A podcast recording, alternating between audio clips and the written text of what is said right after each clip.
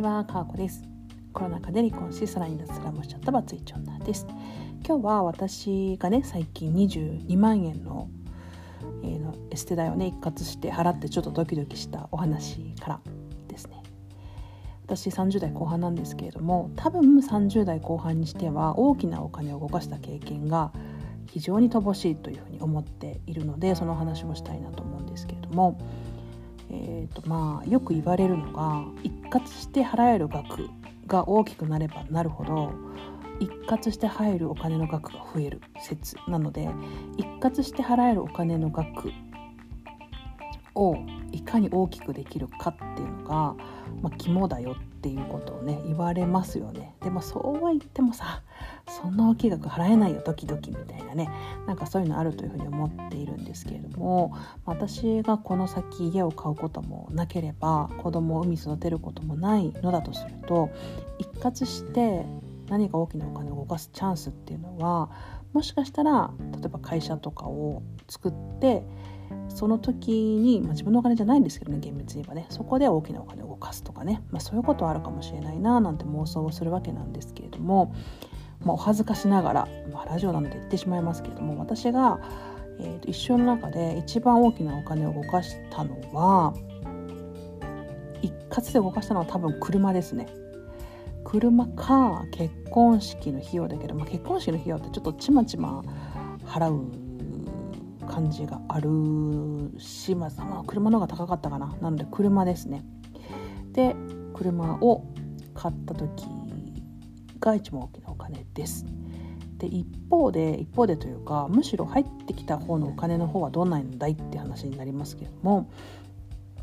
バーンって一括して入ってきたお金の額っていうのがその車よりもの額よりも高いかどうかって話ですよね。高かったですね。はい。高かったです。はい。その中身は何かというと、はい、財産分野です。そう。財産分与で人生初めてすんげえ一括で大きな額をもらいましたね、はい、なのでまあそんなもんなんですよね人生ね。結局稼げる額とかじゃなくてこうお金を動かせる能力っていうかねそれってすごく試されてるのかなって 思いますしでも言うてね言うて先立つものがなければ払えないですからね。お金払えないからね。だからまあまあまあまあこれであの私はねこれぐらいの器のこれぐらいのお金を動かすパワーしかない人間なのかと 思うわけなんですけれども、まあ、でもねその自分はお金を稼がないとお金が受け取れないだとかこう自分はねお金を受け取るスペースがないだとか、まあ、そういうふうに思うと本当にお金って入ってこないみたいで面白いもんですよね。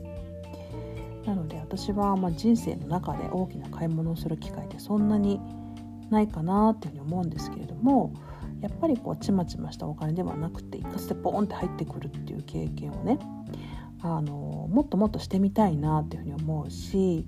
でもしてみたいなって思うにはやっぱりお金の使い方っていうのがやっぱうまくならないといけないなってことを最近しみじみ思います。で本当にもともとがですね無頓着というかそのお金に対してのその投資の、うん、意欲とかも薄いタイプなんですけどその単純にその興味関心として大きな額を動かしたいなっていう気持ちは最近出てきたんですよね。で動かすイコールそれが入ってくるっていうこの原理もなんか体験したいなっていうのを思い始めて だから、まあ、ちょっとねあの正直こうやっぱね子どもの教育費っていうのを考えなくてもいい立場っていうのはちょっとこんな面白いチャレンジングなこともできちゃうのかなってりましてなんかどこかでやってやりたいなと思っておりますがちょっと皆さん何かいい案があれば教えていただけたら 幸いです。そしてなんかねこう投資とかも、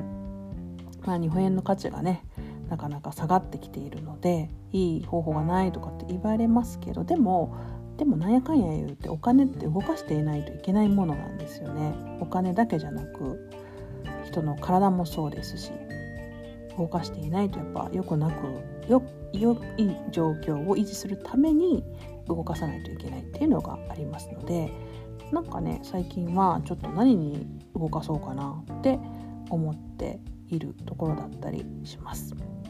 年齢相応のね興味関心が出てきてよかったなと思っている かこのでした。今日も聞いていただきありがとうございました。皆さんにとって素敵な一日となりますように。また会いましょう。さようなら。